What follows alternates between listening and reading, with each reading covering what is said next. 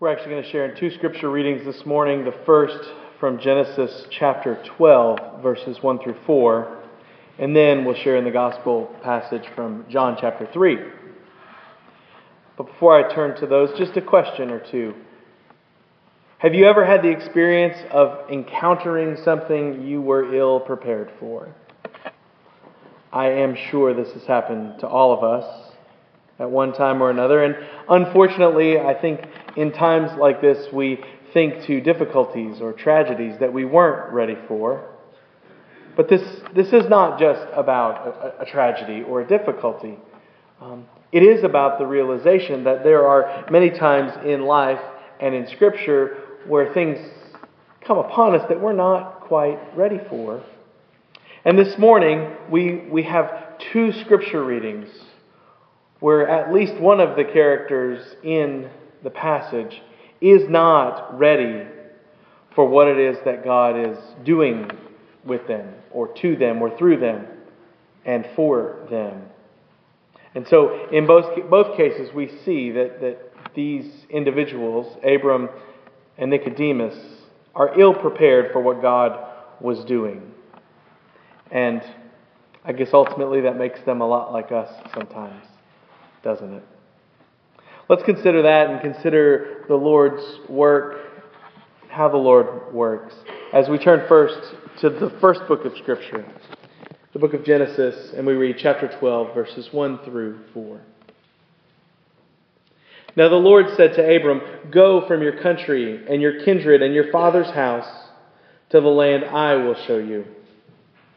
I will make you a great nation, and I will bless you and make your name great, so that you will be a blessing.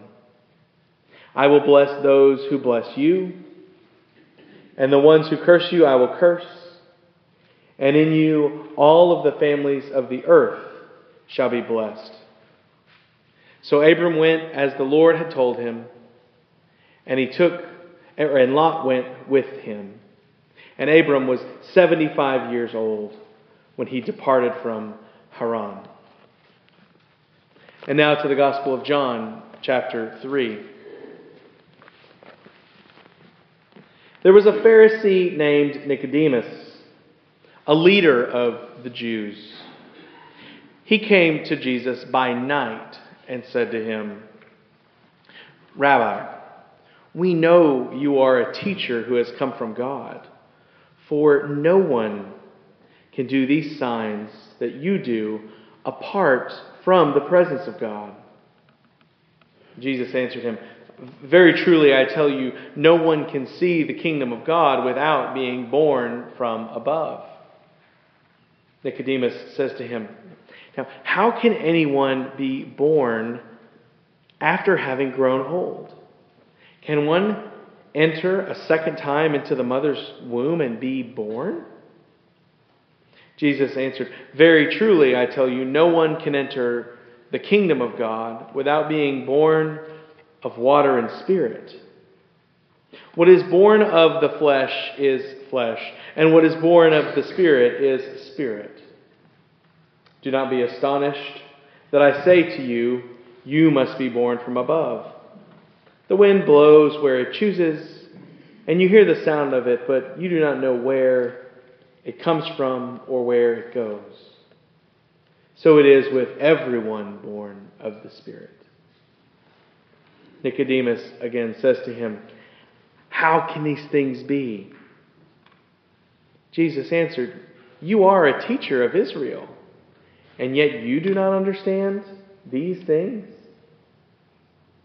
Very truly, I tell you, we speak of what we know and testify of what we have seen, yet you do not receive our testimony. If I had told you about earthly things and you did not believe, how can you believe if I tell you about heavenly things?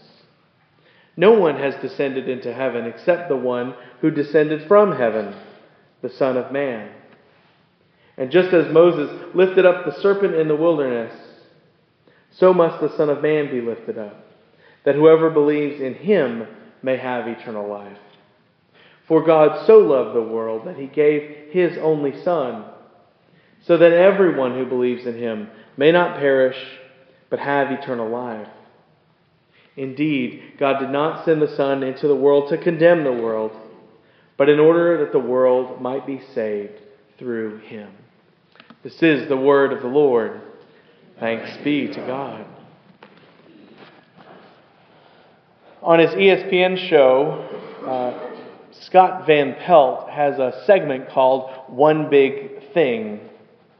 The, the one big thing is a, a story or a problem or an issue that may not have been the, the lead headline for the day, but it's one big thing that mattered and needed to be attended to, in the very least, by those listening to and watching his show.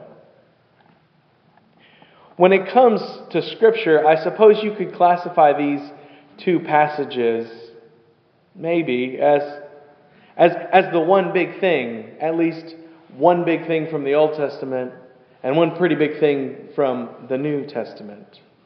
Because it would be really easy to make the case that, that today these passages provide the seeds for everything else that matters in the testaments where we find them.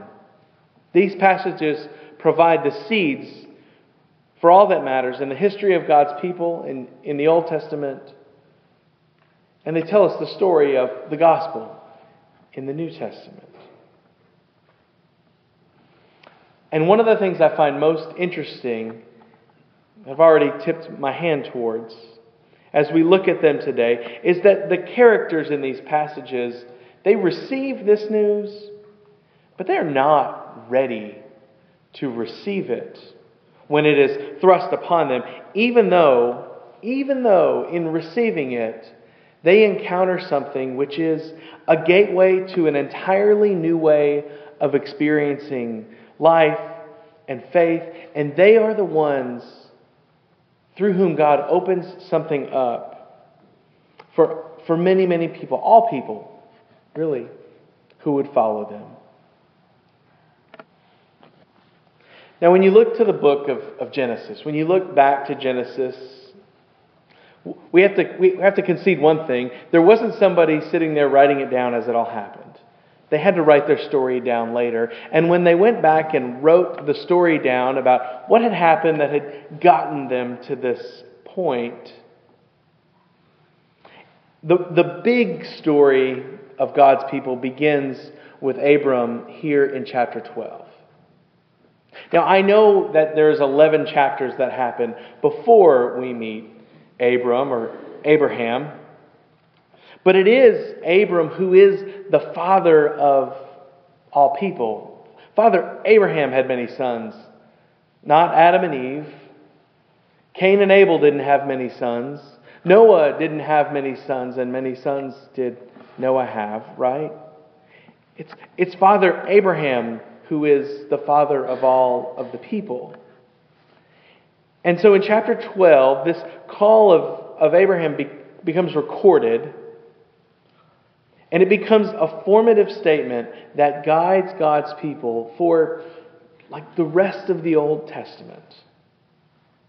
For the, the people of Israel, for, for all of them time, even Jews today. Abraham is the, the father of the nations. Through Abraham, God is going to make everyone great. I, God is going to bless the world through Abraham. If you flip back a chapter, chapter 11 of Genesis begins with the Tower of Babel, which was another ill fated attempt to try to get close to God.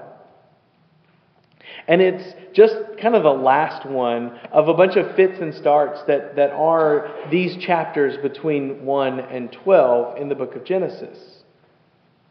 Now, it's not an overstatement to say that there's a lot of tough reading in the Old Testament. For those of you who have read all the way through it, you know it's a tough, it's a tough, it's tough to get through. And, and chapters 1 through 11 of Genesis are kind of difficult to get through as well, if we're really honest with ourselves. I mean, chapter 1 and the beginning of chapter 2 are, are, are really, they're, they're beautiful and they're significant as we learn about the fact that God creates by, by speaking things into being. We worship a God who speaks creation into being. Chapter 2, we, we see a God who intimately works things into being. But then by chapter 3, the soaring priestly writings of chapter 1 are gone, and the intimacy of chapter 2 is gone as the, the, the pragmatist, the, the Yahwehist, describes the fall of Adam and Eve as the fall of all humanity. Well, and then again, we've got these, these downers of stories like Cain and Abel and the reason that we have a rainbow, right? We kind of skip over that part when we read the Noah story to our kids, don't we? And so you get to chapter 12, and, and Abram is a marked shift in the narrative. It kind of comes out of nowhere because chapter 11 ends with this, and then there was Terah, and his son was Abraham, and then there's some dates about how old everybody was. And then all of a sudden, you turn the page, and God says, Calling you, Abraham, I'm calling you, Abram. And you are, you are going to be a blessing of all people. So get up from where you are now and go to where I show you. And if you remember how the story goes, it isn't until the end of Exodus, some hundred chapters later in Scripture, that God's people actually get to where it is God was taking them. And there's something about this I really like. It could be because I've lived in a lot of different places in my life personally. It, it, it could be that I like that God says, through you, all of the world will be blessed. But I think all of us can like the fact that, that, that God is starting a whole new covenant with His creation. A really, really big thing is happening here between God and His people. And it starts with a regular person who the world didn't know as popular or famous. No one had heard of, and he wasn't prepared for it at all. Yet he rose to the occasion. He followed faithfully. Abram became Abraham and became not just the father of one, but the father of many. And I think I take comfort in this. I think we all can take comfort in this. Because, like all of us, sometimes we don't know exactly what it is that God has called us to in the end. But we get this gnawing sense that I've got to get up and do something. God is calling me to move forward at this moment, and I'm not prepared for what it is that God wants me to do. But if we step forward again and again and again, what, what we often see looking back is that God carried us through, just like God carried Abram through. Now, when we turn to the Gospel of John, we see a similar thing, but it's not in looking at Jesus where we see the similarity. It's actually in looking at this character, Nicodemus. Now, throughout the Gospels, and even in this passage, to a certain extent, there's under there's there's undertones, to put it lightly, undertones of the fact that that the enemy of Jesus is it's not the non-religious, it's not the people who don't care about religion. It's actually the re- religious leaders who are Jesus' enemy that he's pushing back against. It's those Pharisees and those Sadducees, those scribes and those keepers of the law that these, that these Gospels push up against. And the reason for this, in large part, is because those folks, those Pharisees and Sadducees, they found that they, they believed that it was in their best interest, personally, to keep things as much the same and as much locked down as they could. These, these particular groups had had worked their way up through the ranks of power by either work and currying favors or, or mostly by birth. And the easiest and most effective way for them to keep their social status was to stay under the radar of Rome and not let any scuffles start up, and to keep the people tamped down religiously so that they could be the ones that were in control. In that way, the people were subject to strict laws, the laws of the temple, and the power structure itself was allowed to stay in power. And this worked for them until this rebellious guy Jesus shows up. Now, Nicodemus is one of these Pharisees. We, we see it at the outset. Nicodemus was a leader of the Jews, but, but I like to think of Nicodemus as a little bit different. Yes, he was powerful, and he did have influence. But, but I don't know that Nicodemus was one of, of the worst bad guys. In many ways, he might have been a good guy. He's, he seems to be one of the thoughtful religious leaders who, who, who sees that, that something's happening. He, he sees that there are signs that reveal that God is doing something. He's interested and he's thoughtful, and Nicodemus is curious and careful. And that's why he comes to Jesus at night. Did you notice that? The other Pharisees came to Jesus during the day. They brought him situations to entrap him. He always found a way out. But Nicodemus comes at night. I come in peace, maybe he says. Comes privately to, to seek information rather than publicly to try to one up Jesus. And if we just read the parts of the story that Nicodemus sort of speaks, we get the sense that he's really trying to understand. He says, Jesus, Rabbi, he says, I'm sorry, we know that you're a teacher who has come from God. Because no one can do these things outside of the presence of God. Jesus responds, and he says again, But, but, I, but how can anybody be born again who has grown old? Can one enter a second time into the mother's womb and be born? I mean, maybe he was being sarcastic, but I don't think sarcasm and cynicism were, uh, they, didn't, they didn't have the role that satire does in our culture these days. And so Jesus speaks again, and, Nicodemus simply says, How can this be? But at each point in the narrative, Nicodemus asks a how question. A how question, which maybe implies that he understands the what and the why. Who, what Jesus was? Jesus was the Savior of the world. And why? Because what we had going on wasn't working. But how was God going to do this through this rabbi?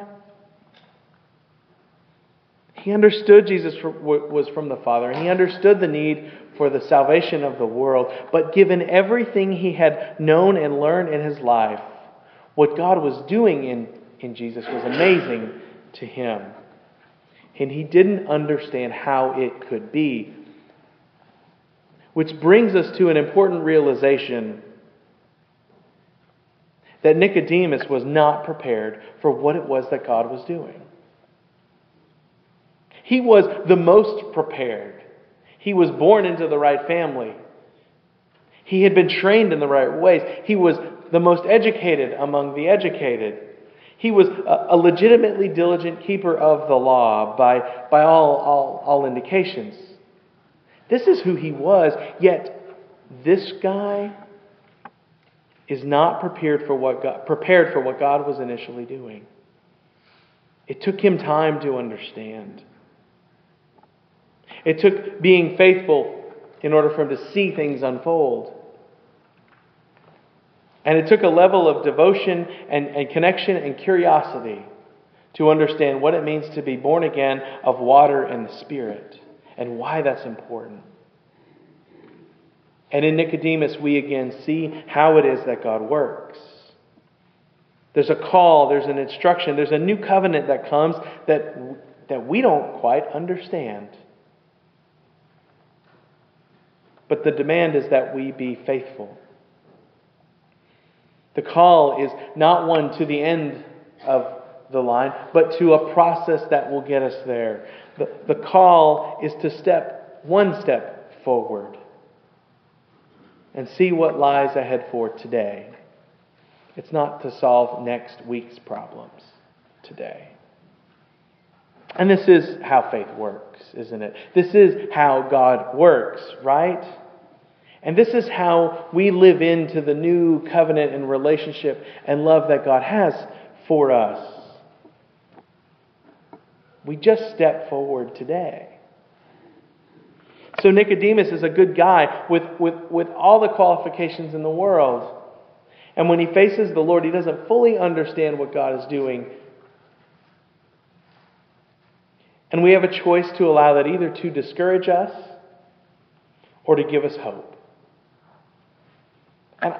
And, I would like to see us choose hope. Because these stories, if you haven't been able to tell already, are, are our stories, aren't they? These interactions, they happened with these famous people from Scripture but they are paradigmatic for what we experience as well. Because Abram was just a regular guy who was called by God to be the father of all people. You know, a little thing. It wasn't something he was groomed for, or prepared for, or necessarily equipped for. But it was because, though unprepared, he was willing to follow God that a new kind of covenant happened. And the same thing is true for Nicodemus. He was curious and, and thoughtful, and, and maybe he was more concerned with what God was doing, maybe, than keeping his own social status. And so he doesn't ask why or what, he asks, How can this be? How will you do this? Which reflects a willingness of sorts. Do we want to know what God is going to do with us? I think we do. Do we want to know how God is going to use us? I'm sure we do. Are we ready for ways for, that God might use us that we may not choose for ourselves, that we probably don't expect? And are we ready for God to do things, if left to our own devices, we probably would not do? Yet, in doing those things, we'll be led to a meaningful life? I, I hope we are. Because as we flip through all of the other pages of Scripture, God rarely comes when we think we're ready. And Abraham was unlikely, and Nicodemus was a Pharisee of all things. And it's to a Pharisee that Jesus reveals the summation of the gospel. The one that that guy put on a poster board and held behind the field goal in the 80s. It's to a Pharisee, not his, not his disciples in the upper room, not on the Sermon of the Mount. It's to a Pharisee that he delivers John 3:16 for God so loved the world that he gave his only son. And these stories push the story to us. Because if God will use these individuals this way, God will use us as well. If God has been calling unlikely people from the very beginning, then maybe we need to see that we're kind of unlikely as well. And when God is calling me to do something that seems out of the ordinary and unlikely, maybe following at least the first step is, is the best way to ex- explore and express our faithfulness. And it's the best way to figure out if God is and how God is really with us. Therefore, this morning, we see two familiar passages. Abram called from nowhere, and Nicodemus fully qualified but totally unprepared for what God was about to do. And in them we can take comfort. Because God does amazing things to and for and through even us. But those things begin often in ways we don't understand or we wouldn't have planned for ourselves. So listen. And if you sense the call of God, but you're not sure how God's going to do it, then realize you're in good company. Listen and, and, and, discern how God is ready to use you. And then step up. Seek the Lord. Respond to his call, not by figuring out where the finish line is, but simply by taking the first step. That's how new covenants begin. And that's how God works in us best. Will you pray with me? Holy and loving God, we come to you this morning seeking, oh, seeking so many things, but we, we seek the assurance that you are with us. We seek the confirmation that you are calling us, and we seek the courage to step forward, not knowing how it is we're going to do what it is you're calling us to. But Lord, today help us to be thankful that you do call us. Help us to be thankful that you have called us. Help us to be thankful that in each of us you are bringing about new life and joy and, and a new covenant that shares your love and your grace and your hope with all of the world because you gave your only begotten Son. Lord, grant us wisdom to hear your call and courage to step forward, no matter what it is, no matter how ill prepared we might feel. This, O Lord, is our prayer in this moment, and it is our prayer for this day, and it is in the name of your Son, our Savior, Jesus, that we pray. Amen.